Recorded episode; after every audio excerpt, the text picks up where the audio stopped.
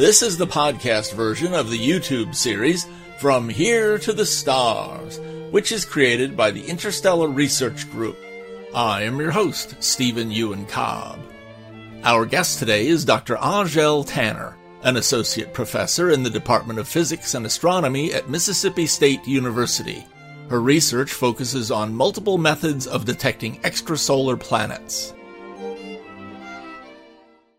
Other people I have interviewed for this uh, video series have talked about propulsion or life support, but your field is exoplanets, literally the places around other stars that we could go. So uh, let's see, you have been involved with both the Kepler and RECONS research teams. So if you would, uh, describe a little bit about your work with those things. Oh, with Kepler and RECONS? That was a while ago. Mm-hmm. uh, yeah, so uh, whenever I was uh, a postdoc and a little bit into my my uh, faculty position here at Mississippi State, I was a Kepler participating scientist. And uh, we were trying to, unsuccessfully, uh, use Kepler data to try to find uh, planets using astrometry. So Ke- the Kepler program, it finds planets using the transit method, where the planet goes in front of the star. And uh, you look at the dip of the light curve as the planet goes in front of the star.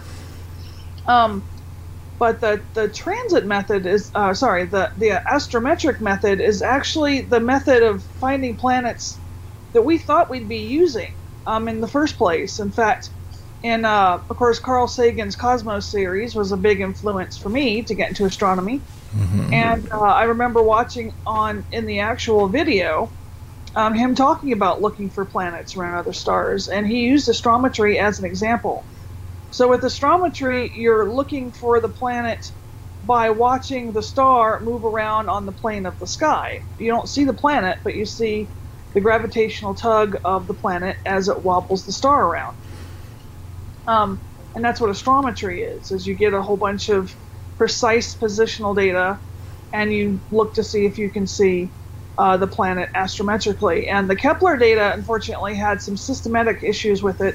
The pixels for the Kepler data are huge. They were four arcseconds in size, which is uh, almost as big as my entire PhD thesis field of view, uh, which was the galactic center. So, uh, yeah, so we, we tried for a while to get the, the Kepler data to get some astrometry, but uh, the systematics were too great, so we couldn't quite figure it out. Hmm. Uh, and RECONS, I think, I think if we do discover a planet astrometrically, the RECONS group definitely probably might have um, the data. They're doing astrometry with ground-based telescopes, and they're like the astrometry experts.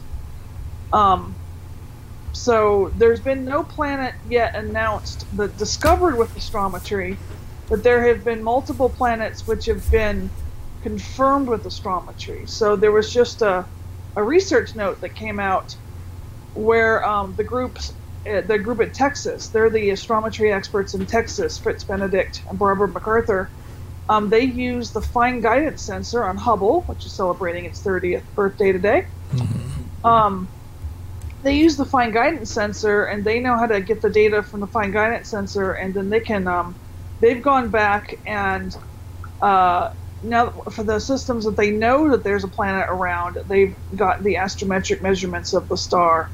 And they it's nice because that lets them estimate the orbit of the planet a little bit more precisely when they get the astrometry. So they just published a paper where they did it for Proxima Centauri, which has got two planets around it right now that we know of. And they've measured the orbits of one of the planets around Proxima Centauri, which, of course, is the closest plan- the closest star system to us besides, you know, the sun. So mm-hmm. the Gaia mission's going to probably... Um, mm-hmm. The Ga- the Gaia mission's going to produce a bunch of planets. Mm-hmm. Um, whenever they they have all the data, they just have they've got a few billion stars mm-hmm. to go through. Um, but once they do, they they've been releasing all their their catalogs and stages. So mm-hmm. right now they're on what they call D R two, um, and they will be uh, releasing D R three, I think, in the next year uh, if there's no delays with the virus. And uh, some of that might contain some planets. So, and that's an astrometric mission, the Gaia mission. Are you a fan of space and traveling from planet to planet? Great! If you would like to get your company advertised on our podcast and video series, you can reach out to us by emailing us media at I R G dot space. The Interstellar Research Group has many sponsor benefits ranging from lunar to intergalactic. Be sure to mention that you would like to get your company promoted in the From Here to the Stars podcast and video series. That email address is media at I R G dot space. media at I R G dot space. And be sure to check out our website, I R G dot space, for more information. Thank you, and have a stellar day.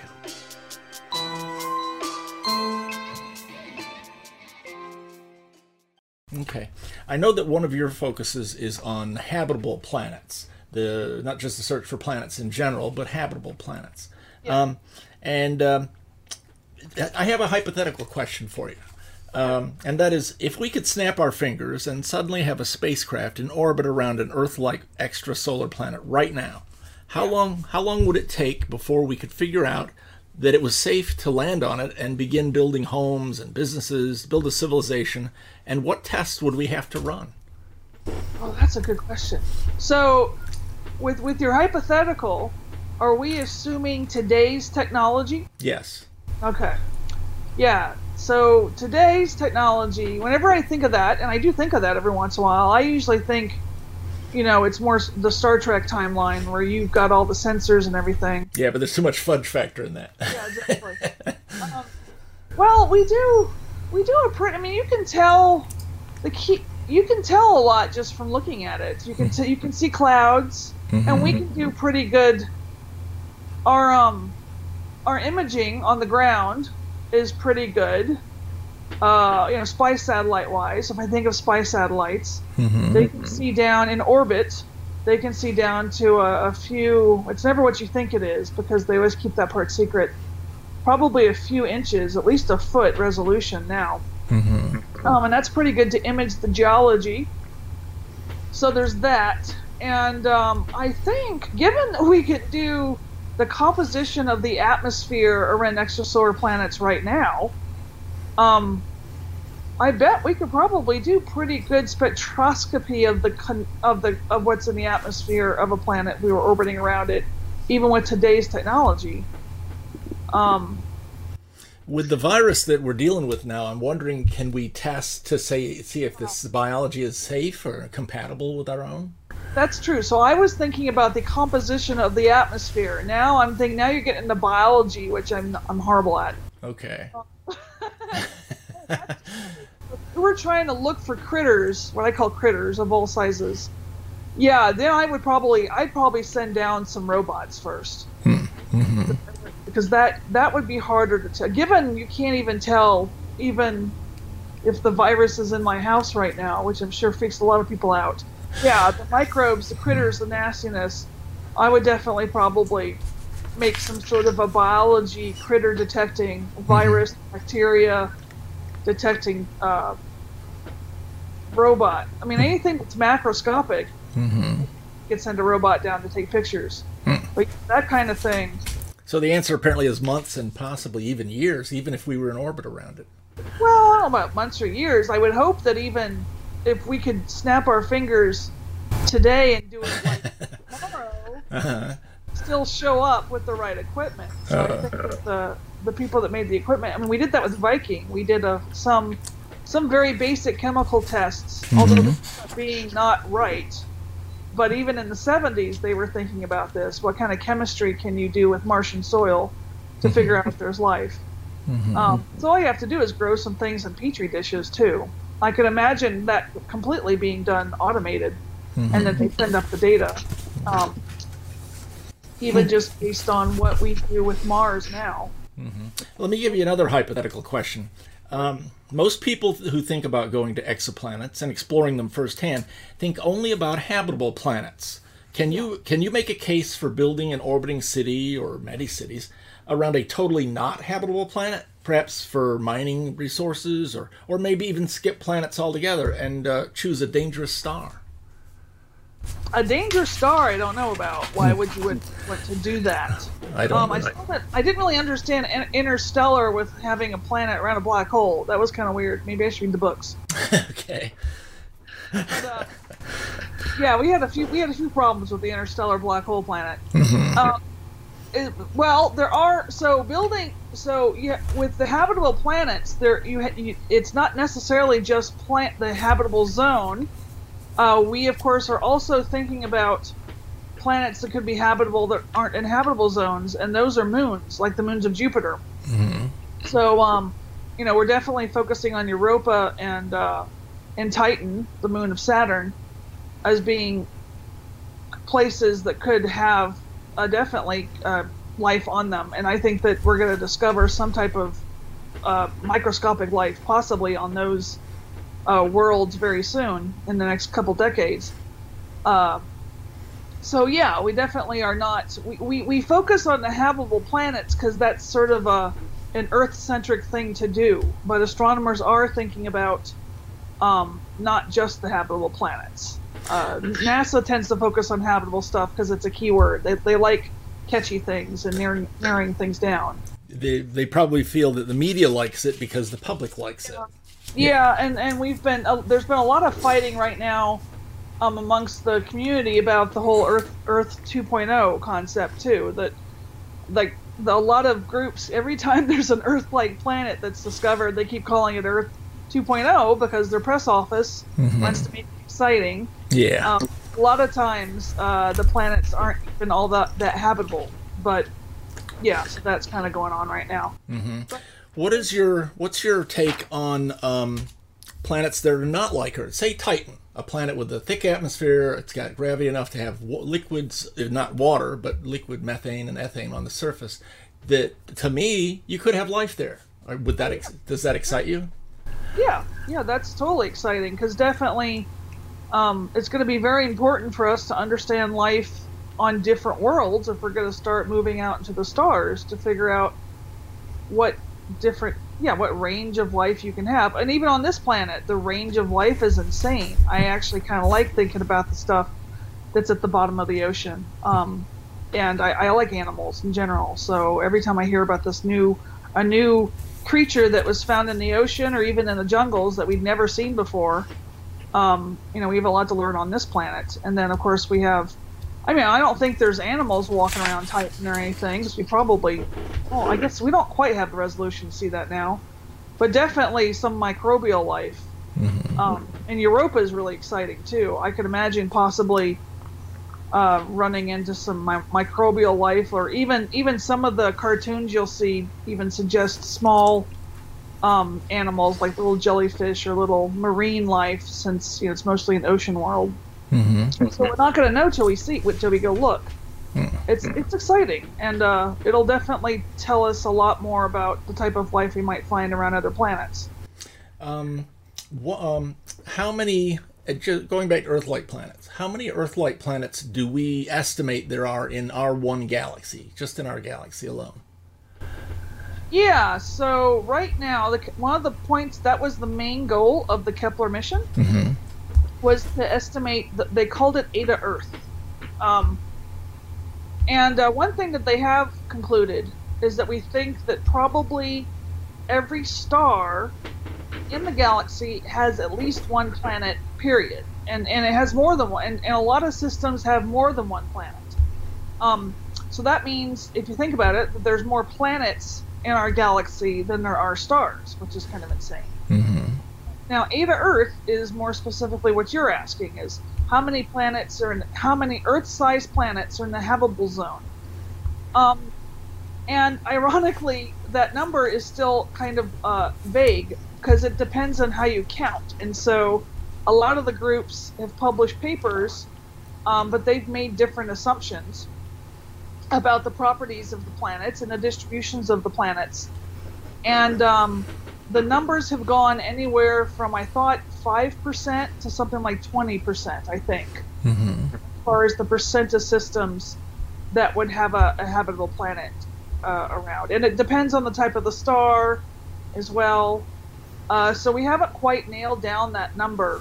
We're still kind of working on understanding the planetary systems and the physical properties of planetary systems as well. Can I ask you to stick your neck out and give me a lower limit, a lower... A lower, a lower limit? Yeah, like a minimum. I, Oh, minimum. Minimum estimate. I don't think I don't think that every star has a habitable planet. That's definitely not true.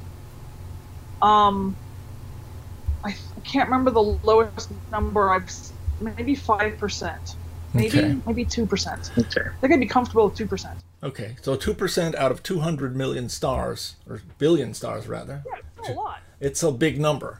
Oh yeah. So my next question is concerning the Fermi Paradox. Um, What are your thoughts on the Fermi Paradox? Do you believe that life is rare, or only intelligent life, or is it only the survivability of technologically intelligent life that is brief? Yeah, I do ponder that. It's a problem. It seems to be a, a real problem. Yeah, mm-hmm. I, uh... Gosh, I haven't thought about it. I only think about it when I get to that part of my astronomy class. Um...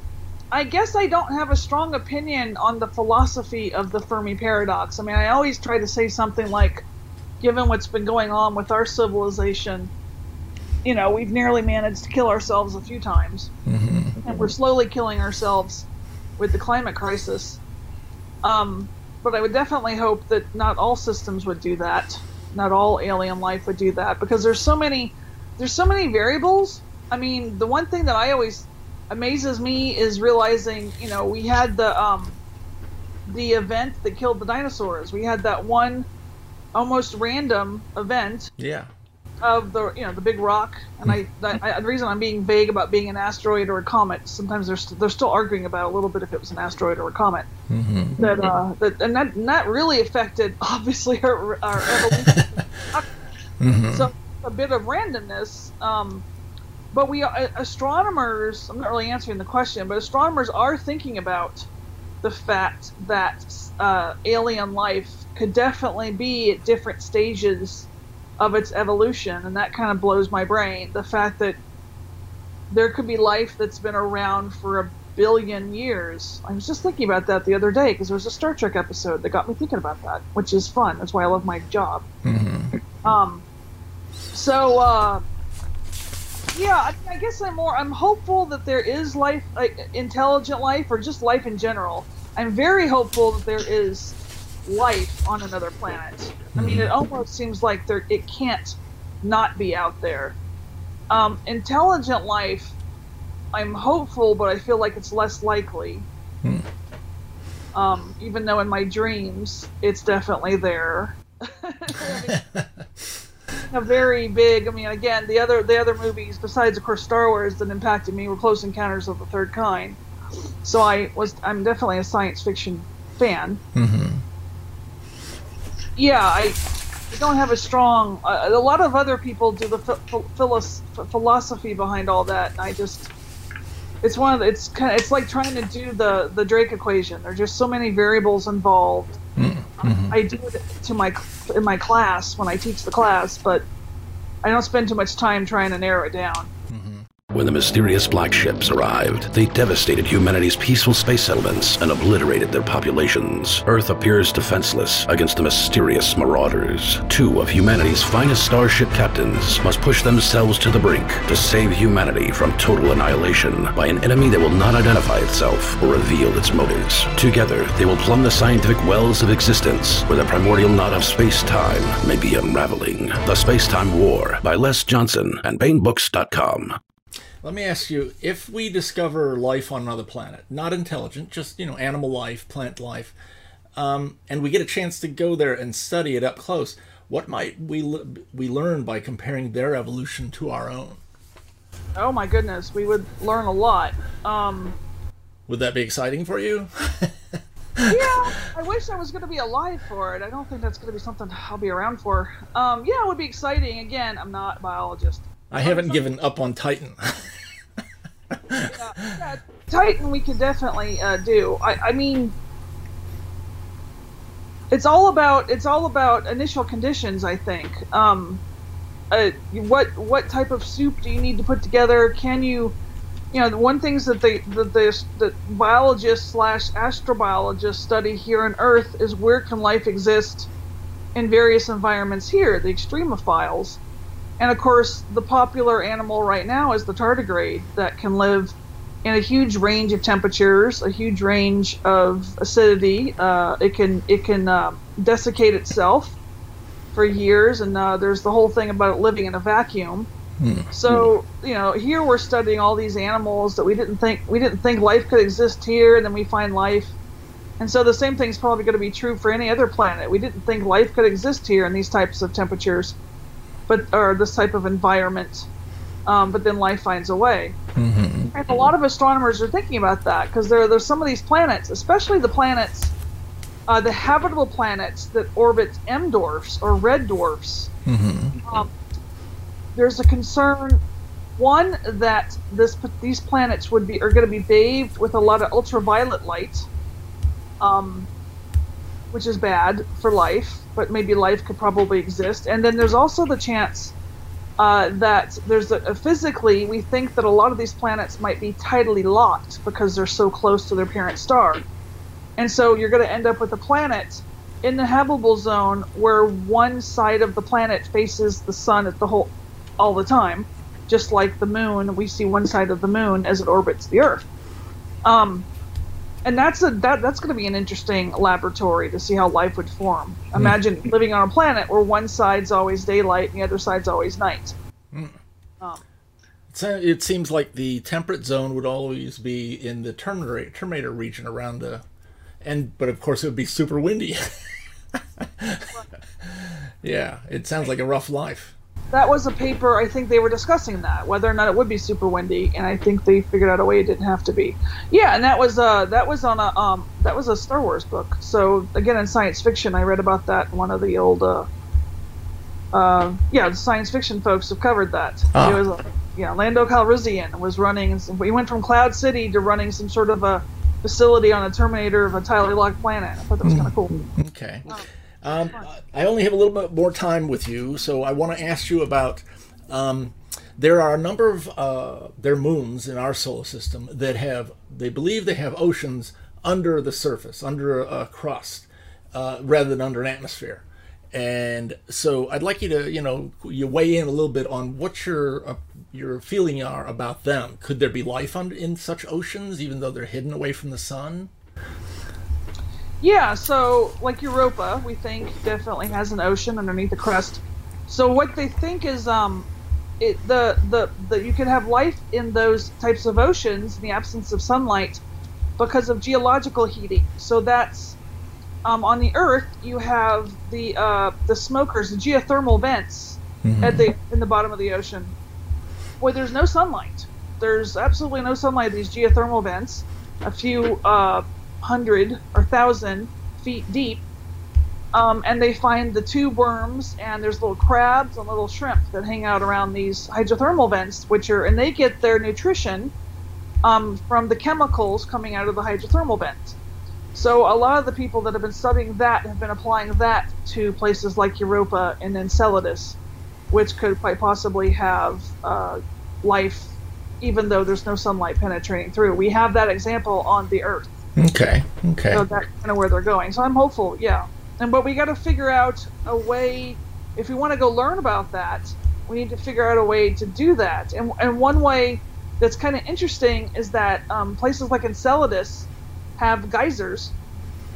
And that we've discovered that kind of recently, that there's definitely some geysers. Um, the, the, the material underneath, the water underneath the ocean's getting spewed out. And so there's been a lot of... Now there's all these uh, missions that are going to go fly through the geysers and uh, sample the water that way and see if we can look for signs of life. Oh, so excellent. Clever, clever ideas. Mm-hmm. Okay. Um, one last question. I'm trying to trying to wind down. One last question. You mentioned um, the planets that are around uh, dimmer stars uh, that are that may be tidally locked in order to be in the in the habitable zone. Is the uh, heavy doses of U V light, is that bad for them because it uh, promotes uh, mutations, or is it because just it's a harsh light for, for life? Well, it's kind of the same thing, yeah. It's mm-hmm. the same idea that U V light's not great here. Mm-hmm. So, yeah, that's a concern. But then again, we're the, the, the same... Again, the, uh, the, uh, the, the astrobiologists and the astronomer, the astronomers are trying to figure out if the uh, you can have different types of ap planetary atmospheres that can help uh, block out a lot of the U V light. Mm-hmm. And then um, and then the astrobiologists are trying to figure out whether or not life can find a way to get away from it. And there was a, a really interesting talk I saw a few months ago by Lisa Kaltenegger, where she was talking about, again related to the ocean, that the way a lot of life escapes U V rays in the o is uh, on on our planet is to live a few feet. Once you get a few feet below the surface of the ocean, uh, the, the water on the ocean blocks out the U V light. Mm. So she was talking about different microorganisms possibly that maybe could exist uh, in the oceans, or maybe bigger organisms, which every time you'd have a flare from the star, um, maybe all of these animals could retreat to the lower depths of the oceans and protect itself from the U V light. And and by the way, water is how we're possibly going to protect humans um, as we try to venture out among the stars. Because one of the biggest problems with space travel, especially for long distances, even in our own solar system, is going to be protecting ourselves from cosmic rays um, as we travel out in space. So they're thinking about these types of things. Okay. Well, thank you, Doctor. I sure appreciate you taking the time for the interview. Excellent stuff. Cool. Thank you. That was Doctor Angelle Tanner. This has been the podcast version of the YouTube series From Here to the Stars, which is created by the Interstellar Research Group. The I R G is a nonprofit organization dedicated to thoroughly exploring the science and engineering that can eventually open up the reality of interstellar travel. Find us online at I R G dot space. I have been your host, Stephen Euin Cobb. If you enjoyed this video, please hit the like button, and you can subscribe to our channel for other such videos. On behalf of all of us here at the Interstellar Research Group, I thank you.